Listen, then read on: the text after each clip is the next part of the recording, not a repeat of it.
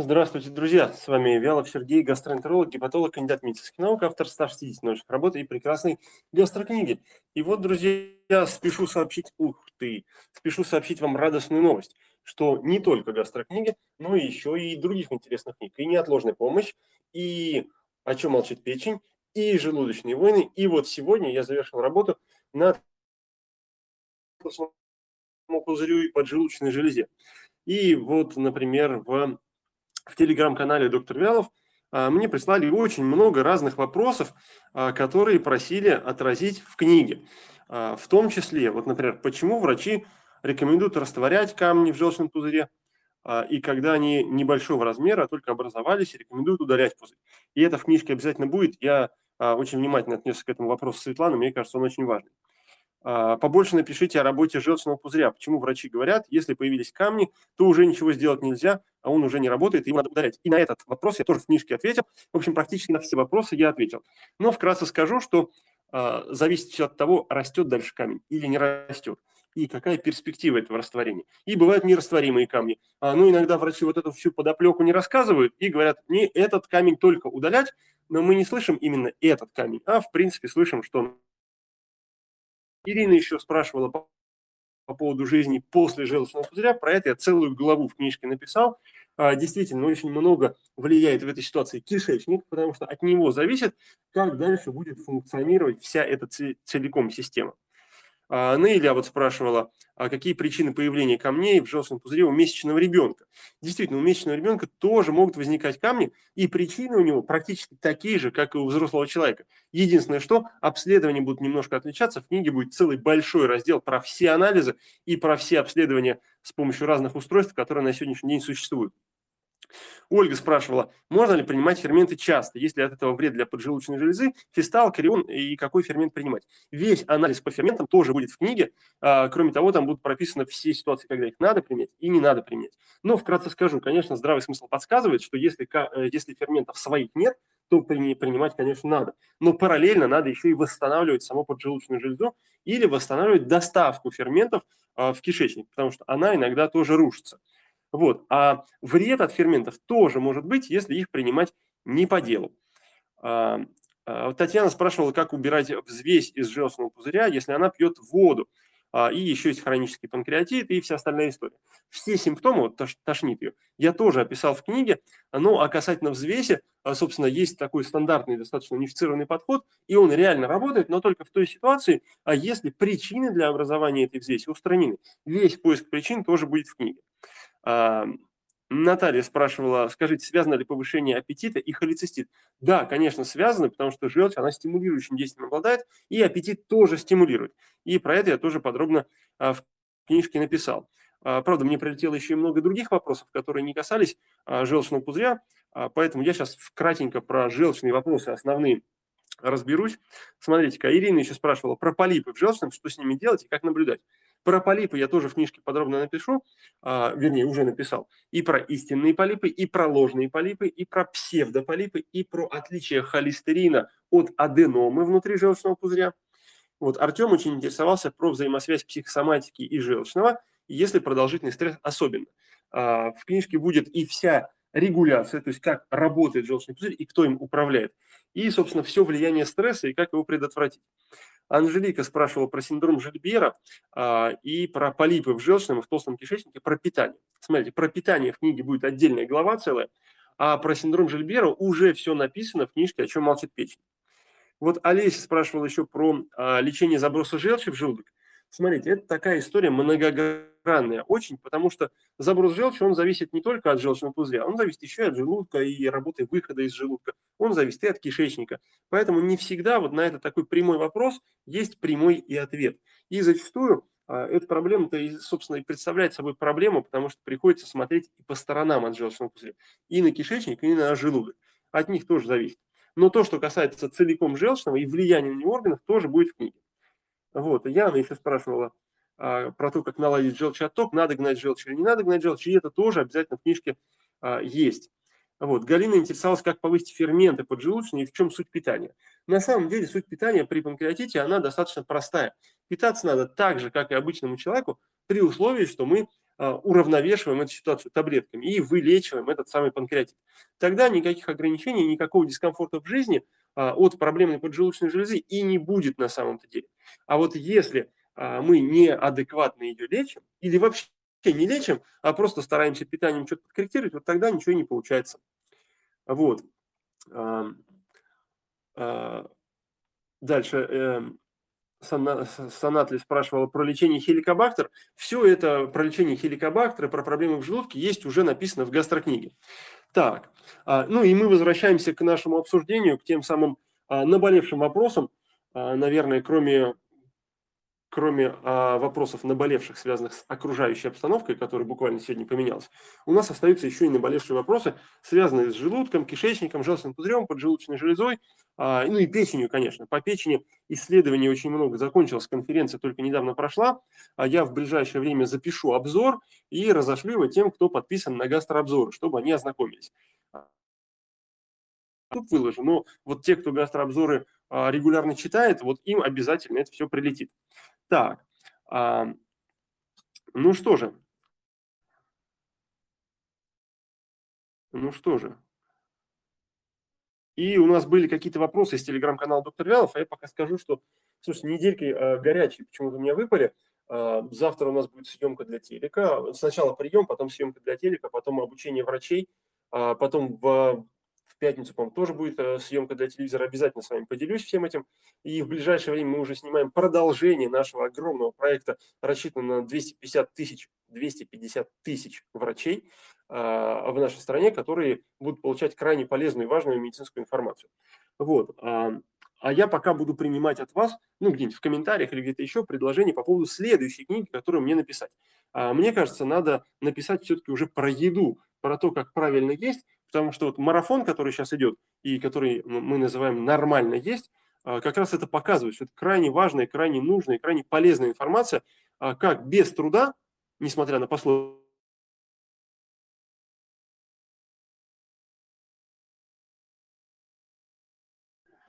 И поэтому, собственно, желчный пузырь начинает раньше, чем положено, сокращаться. То есть проблема может быть в желудке, которая косвенно влияет на желчный пузырь. И тогда вот действительно возникает такая ситуация. А, потом спазм сфинктероиде, остальная желчь через час. А, то есть пища не обрабатывается желчью? Да, в этой ситуации как раз пища не обрабатывается желчью. Но вот резонный вопрос задает Ирина, хотя он обманный на 100%. Как настроить работу желчи? Но здесь, скорее всего, проблема не в самом желчном, а в окружающих его а, местах. Или в двенадцатиперстной кишке, или в желудке. И желчный пузырь является невольным заложником этой ситуации. Так, Минсур спрашивает, очаги атрофии желудка. Что надо делать? Гастроскопию делала. Ну, к сожалению, гастроскопия еще никого не вылечила ни от атрофии, ни от гастрита, а только позволяет посмотреть на эту ситуацию и определить суть проблем. Поэтому для того, чтобы атрофию вылечить, нужно использовать лекарства, которые заживляют слизистую оболочку желудка, восстанавливают у нее защитный слой. И еще плюсом к этому надо проверить все 12 причин, от которых, собственно, может возникать а, проблема в желудке, и все их устранить. Может быть, а, у вас одна причина есть, может быть, пять причин, а может быть, это остатки прежней роскоши, и эти лекарства уже а, не потребуются. Так, МЗ спрашивает, когда начнутся курсы для врачей? Ну вот, наверное, через неделю. Наверное, через неделю. Но это будут не курсы, это будет специальный образовательный портал. Он называется «Ординаторский онлайн». И там доступ только для врачей. И вот в этом ограниченном именно медицинском пространстве будет, собственно, вся информация. Так, Татьяна спрашивает. Гистологическое заключение. Есть полип в материале три фрагмента образования слабозубчатого строения без признаков дисплазии эпителий. Сложные слова. Короче, нашли в кишке, скорее всего, потому что не написано где. Поэтому я буду думать, что это кишка. Значит, в кишке нашли полип, который имеет зубчатое строение, то есть это уже не аденома, и это придрак, дорогие друзья. А, и в зависимости от того, зубчатая она или тубулярная, от этого зависит скорость дальнейшего перерождения этой аденомы в рак кишечника. Вот. С незначительным расширением крип, высланных кишечным эпителием, с преобладанием бокаловидных клеток, в умеренной собственной пластинке а, инфильтрации с эзинофилами. Очень страшно. Ну, не очень страшно, вернее, не очень опасно. А вот страшно или не страшно, вы уже сами решаете. Ну, очевидно, что в кишечнике есть воспаление, и, может быть, есть какая-то иммунная а может быть, это просто банальная аллергия, а, которая тоже вовлечена в процесс в процесс э, развития воспаления в кишечнике. Надо это все лечить, а полип 100% удалять, потому что не полип, а аденома. Итак, Галина пишет. Почему дрожжи вредны, если а, при выпекании погибают? А, потому что там остаются не дрожжи, а куча веществ, с помощью которых растут и размножаются все остальные микробы в кишечнике. А если их там и так избыточное количество и очень много, то тогда, конечно, будет еще хуже. Итак, а, вот Viva Forever спрашивает, как психологическое состояние влияет на здоровье поджелудки? Напрямую. Потому что часть работы поджелудочной железы, она регулируется нервами, а конкретно вегетативным нервным сплетением, которое находится в середине живота. Поэтому если там напряжение, а напряжение не то, что ну, зажатость и стресс, нет, а в милливольтах. В милливольтах. Нервная ткань – это же электрическая ткань, а, и у нее есть своя проводимость, свое электрическое напряжение. Если вот это напряжение повышено, а, то возникает короткие замыкания, и розетка может перегореть. И поджелудочная точно так же может перегореть. Так. А, Наташа спрашивает, это больше клетчатки плюс тщательное пережевывание или как? Вот не знаю, к чему этот вопрос. Наверное, или как, отвечу. Так. А, и что очень много вопросов про а, марафон.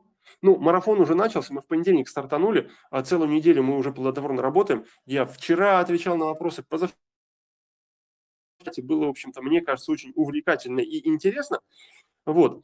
А, дальше, дальше, друзья мои, нас ждет следующий марафон. Я подвязался делать это большое количество марафонов. А, и мне кажется, они позволяют людям а, прокачать какие-то свои навыки. Ну, а, большое количество вопросов из телеграм-канала-то я получил, а что-то вот я смотрю, у нас запрещенная социальная сеть как-то не очень активна сегодня.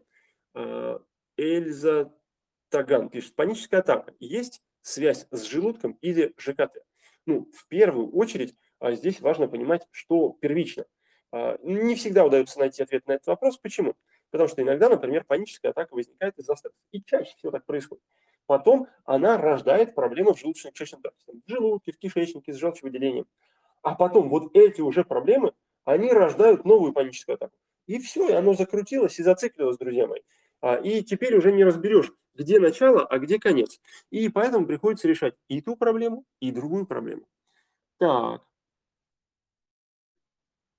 JustNet. Что из этих анализов следует повторить для контроля динамики?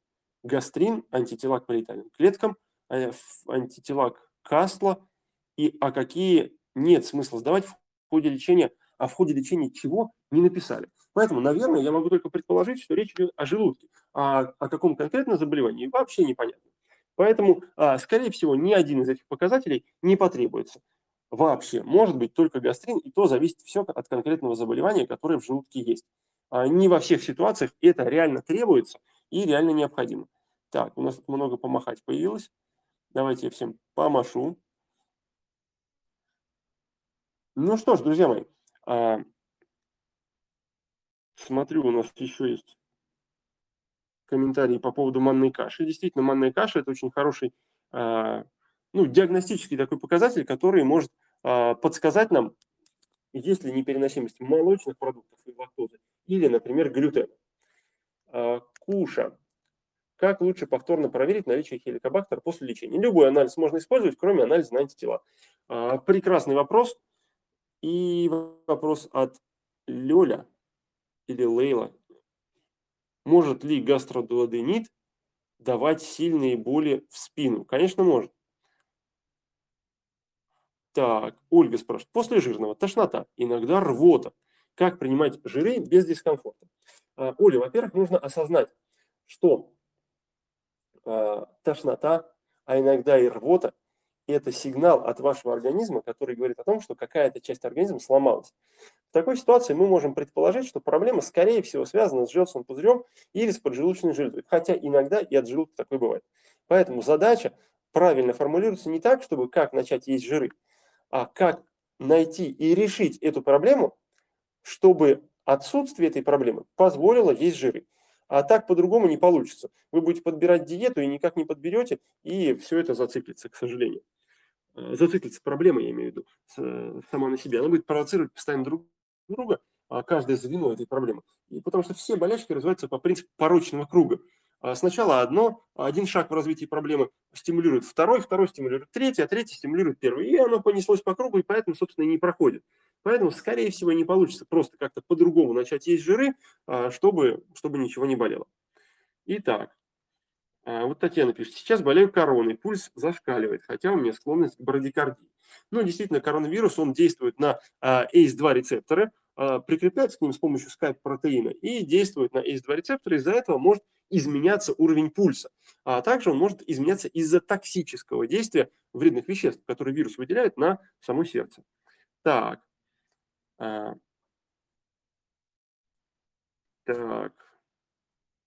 Вот кто-то пишет о том, что, а, конечно, имеет а, значение щитовидная железа в рамках регулирования давления и пульса. Безусловно, да. Поэтому ее гормоны в первую очередь и проверяют. Но если щитовидная железа влияет на сердце, на сердечный то это достаточно безопасно. Он просто зашкаливает и становится неровным. А вот само сердце намного опаснее, потому что оно может дать какое-то нарушение, а если питания клеткам не хватает, может инфаркт возникнуть. Вот. А, а, если, а если частота пульса зашкаливает, то может привести к тромбозам. Если оно барабанит очень быстро, с очень большой скоростью, ну, обычно это сильно чувствуется и начинается даже какая-то боль. Так, а, вот Валентин спрашивает, как желчь может попадать в поджелудочную и вызывать воспаление? Легко и просто, проток у них общий. А, вот вы видели, например, когда-нибудь врачебный фонендоскоп? Там такая трубочка на два уха, а потом она соединяется в одну. Вот у желчного пузыря и поджелудочной железы такая же трубочка, которые две на самом деле, но они соединяются одну, в одну. И тогда, если что-то внизу заклинило, а, то трубочка-то получается другой формы уже, прямо из желчного пузыря в поджелудочную железу. И тогда все действительно попадает. Так. Почему может увеличиваться селезенка и какие анализы сдать? Flower Fantasy спрашивает. Смотрите, это такой очень узкоспециальный вопрос а, по разным причинам. Иногда бывает из-за серьезной проблемы в печени, из-за цирроза. Об этом можно прочитать в книжке «О чем молчит печень». Иногда бывает из-за болезней самой селезенки или болезней крови. У меня на эту тему есть очень хорошее видео на YouTube-канале. YouTube-канал так называется «Доктор Вялов». Посмотрите, там обязательно, там подробно есть ответ на этот вопрос. Саня спрашивает. «А, удалили полипы и аденому в кишечнике во время колоноскопии, когда нужно будет еще проверяться. Ну, зависит не от аденомы, а от состояния самого кишечника. Если там все порвано в лоскуты, и он сильно воспаленный и отечный, то тогда, наверное, надо вылечить это воспаление. А если его не вылечить, то уже в ближайшее время могут вырасти новые следующие полипы. Вот. А, но, тем не менее, если аденому нашли, то интервал надо выбирать между одним годом, ну, интервалом между 6-12 месяцев и интервалом 1-2 года, в зависимости от того, какая это аденома, там зубчатая или тубулярная, или какая-то еще. Вот такие дела. А, ну что же, а, Наталья спрашивает, как проверить ЖКТ, если ищем. Если мы ищем какую-то конкретную историю, тогда надо конкретное обследование выбирать. А если мы хотим проверить весь ЖКТ, тогда можно сделать просто чекап. А, вы заходите ко мне на сайт Вялов.ру, там есть а, раздел «Прием в клинике», там есть информация про чекап. Можете посмотреть и ознакомиться, что туда надо включить, а, а можете сделать непосредственно у нас в клинике. Выбирайте сами, как вам больше нравится. Так, всем привет, всем привет, всем привет. Макс спрашивает, может ли фарингит быть связан с гастритом и рефлюксом? А, да, у нас есть монреальский консенсус, по которому мы определяем, какие есть вне пищеводные, то есть не затрагивающие пищевод, проявления рефлюксной болезни. И туда, соответственно, относится и хронический танзелит, и хронический фарингит. Он действительно может быть последствием рефлюкса, но не гастрита. Потому что гастрит обычно уменьшает рефлюкс. Ну, нельзя сказать, что болеть гастритом полезно для пищевода, но как-то так. Так. Ленгуилен. Насколько информативный анализ на эозинофильный катионный белок в ходе лечения ЖКТ? Ну, анализ на эзинофильный катионный белок отлично показывает его содержание в крови, а содержание в ЖКТ, к сожалению, не показывает. А, поэтому вот и думаете, полезен он или не полезен. А, при том, что не все заболевания, а скорее минимум заболеваний ЖКТ связаны именно с эзинофильным катионным белком. Так. Ну что же, а, мне кажется, надо мне что-нибудь просто интересное для вас подготовить и рассказать. Так. Ну, тогда буду ждать от вас темы, которые вам больше всего будут интересны и, может быть, мы их даже обсудим в телеграм-канале. А, так. Вот, например, Валентина пишет. У меня вдруг начинается дискомфорт в груди и непрерывная отрыжка. И так в течение часа, а то и больше. Никто, ни кардиолог, ни гастроэнтеролог не понимают, что это. Я, в принципе, понимаю. А, это может быть связано с тремя проблемой. Первое. Это непосредственно а, действительно отрыжка, связанная с рефлюксной болезнью, когда что-то попало в пищевод и а, раздражает пищевод настолько сильно, что он начинает постоянно дергаться. Вторая история. И это может быть такой вид спазма пищевода. И это проблема самого пищевода и вообще не рефлюксной болезни.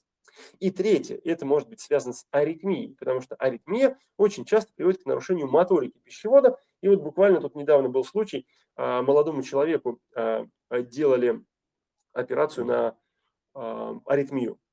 И эта операция привела к тому, что пищевод начал неправильно работать, и там даже возникло воспаление в пищеводе. Поэтому такие ситуации тоже, к сожалению, бывают иногда. А, и это просто подчеркивает взаимосвязь пищевода и сердца. Так. Анастасия пишет, по колоноскопии все, что а биопсия показывает слабо выраженное воспаление. Это колит? Вообще не понял ваш вопрос. А, наверное, все, что вы имели в виду, что колоскопия показывает, что все нормально? Ну, не бывает так, что все нормально. А поэтому надо все-таки посмотреть описание и выбрать те именно ключевые слова, на которые надо ориентироваться. Но если биопсия показывает воспаление, то да, это по сути колит. Так. А, Оксана пишет, может ли тахикардия, то есть частое сердцебиение, быть связано с поджелудочной? Четыре месяца начались боли в эпигастрии. После всех исследований выявили, что болит поджелудочная. Причина – плохой отток желчи. Так сказал врач на основе УЗИ и МРТ. Так, в этот же период началось сердцебиение, тахикардия, очень видно, а, но не в районе сердца, а в солнечном сплетении. Слушайте, в солнечном сплетении не бывает тахикардии, потому что там нет сердца, а, поэтому там, видимо, стучит что-то другое. И обычно это легко и просто выясняется во время осмотра живота. А, значит, там же болит поджелудочная. Может ли она как-то давить на аорту или сердце, тем самым вызывает тахикардию. А, ну, механизм немножко другой, но взаимосвязь такая действительно есть. И вот и получается чуть-чуть запутанная система. Сначала у нас желчевыделение нарушилось по какой-то причине. И это не первая причина. По какой-то причине нарушилось желчевыделение. И это приводит к проблеме в поджелудочной. Рядом с поджелудочной аорта и нервное сплетение. И от этого может барабанить сердце. Действительно, такое существует.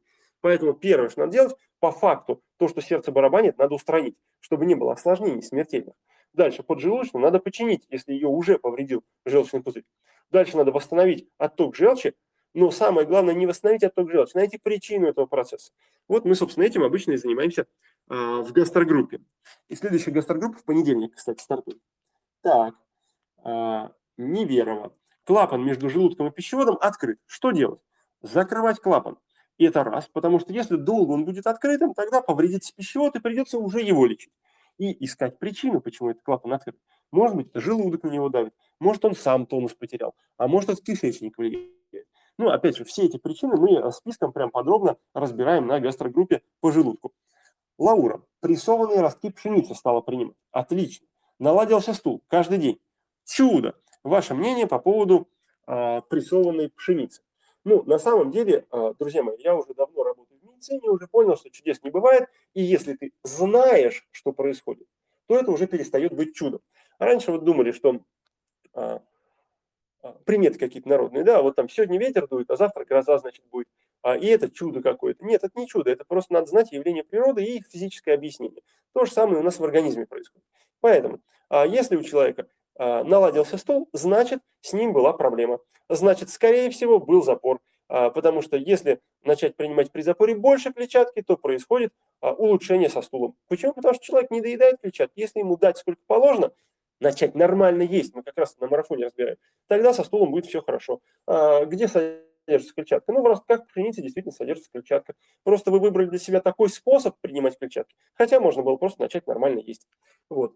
Маришка спрашивает, колит можно вылечить? Да, конечно, я сто раз так делал. Обычные сроки лечения колита – это где-то 2-4 месяца а, в средних случаях. В легких случаях от 1 до 3 месяцев мы за этот срок управляемся с этой историей. Но хотя вот недавно была пациентка, а, с ней пришлось 4 консультации уже а, провести. Обычно я за 2-3 управляюсь. Но здесь чуть посложнее произошло. Почему? Потому что у нее было воспаление в кишечнике очень сильное, очень серьезное. И из-за этого была постоянная диарея, из-за этого она теряла вес, из-за этого болел кишечник справа и болел кишечник слева, и постоянно было вздутие. Ну, вот смотрите, мы начали лечить. Первое, быстро прошла диарея. Второе, а, человек начал нормально есть. Ну, то есть больше, чем раньше, и ничего, не, ничего э, фу, и ни к чему это не приводит. Дальше, а, уменьшилась боль с правой стороны, слева пока еще осталось. И начал набираться вес. При этом человек приходит и говорит, блин, у меня ничего не помогает. Я говорю, ну вы что, серьезно? Половина дела уже сделана, даже больше. Осталось только боль с левой стороны убрать. И это все несмотря на то, что случилось пищевое отравление или кишечный вирус прилетел, и ситуация хуже не стала. Так вот, ну, собственно, разбираемся сейчас с последней частью кишечника, с нижней. А, при этом, при этом абсолютно понятно, что делать. Правую половину мы вылечили полностью, а, и она не возобновилась даже на фоне кишечной инфекции. А до левой два варианта. Либо таблетки не доходят а, до туда, потому что тратится сверху, либо просто по мощности не добирает. Ну и сейчас мы это приведем в порядок, и будет все хорошо. Так, как вывести камень 4 мм из почки? Привет из Баку, привет в Баку. Смотрите, все будет зависеть от состава есть камни в почках, которые растворимы. И тогда надо больше пить или добавлять в рацион питания какие-то определенные вещества, которые тоже почками выводятся, и там уже внутри камень растворят. А, второй вариант, если камень окажется нерастворимым, тогда придется его дробить. Вот в почках камни дробят. Используют разные методы для этого. Тогда камень крошится внутри почки на маленькие кусочки на песок и уже естественным образом выходит. Нам надо только создать для этого условия, чтобы это было не больно и прошло незамеченно. Но это не устраняет причину появления камня. Поэтому о причине появления камня надо подумать. Для этого а, нужно проанализировать саму работу почек. Вообще работают или не работают. Второе, вещества, которые находятся в крови, их там много или мало. Третье, что вы едите и что вы пьете. И четвертое, что из вас выходит в виде мочи, какой ее состав. От этого, от этих четырех моментов будет зависеть, появится в дальнейшем камень или не появится. Вот, ну что, а, Артемьева спрашивает. Добрый день. Полип в желчном 4 мм. Что делать? Ну, слушайте, судя по всему, а, в ближайшее время читать книжку, которую я только что написал и сдал в издательство, про желчный пузырь и ферменты. Ждем, когда она выйдет, подписываемся на гастрообзоры, следим за новостями, когда будет следующий марафон, и если мы хотим поправить здоровье, а если хотим а, решить проблемы со здоровьем, то приходим на гастрогруппу. Ну что ж, друзья мои, у нас сегодня такой короткий экспресс-эфир, поэтому мы на сегодня прощаемся. Скоро будут еще новости. Подписывайтесь в социальных сетях, все ссылки есть на сайте доктор Вялов. А сегодня мы с вами а, прощаемся. До скорых встреч. Пока-пока.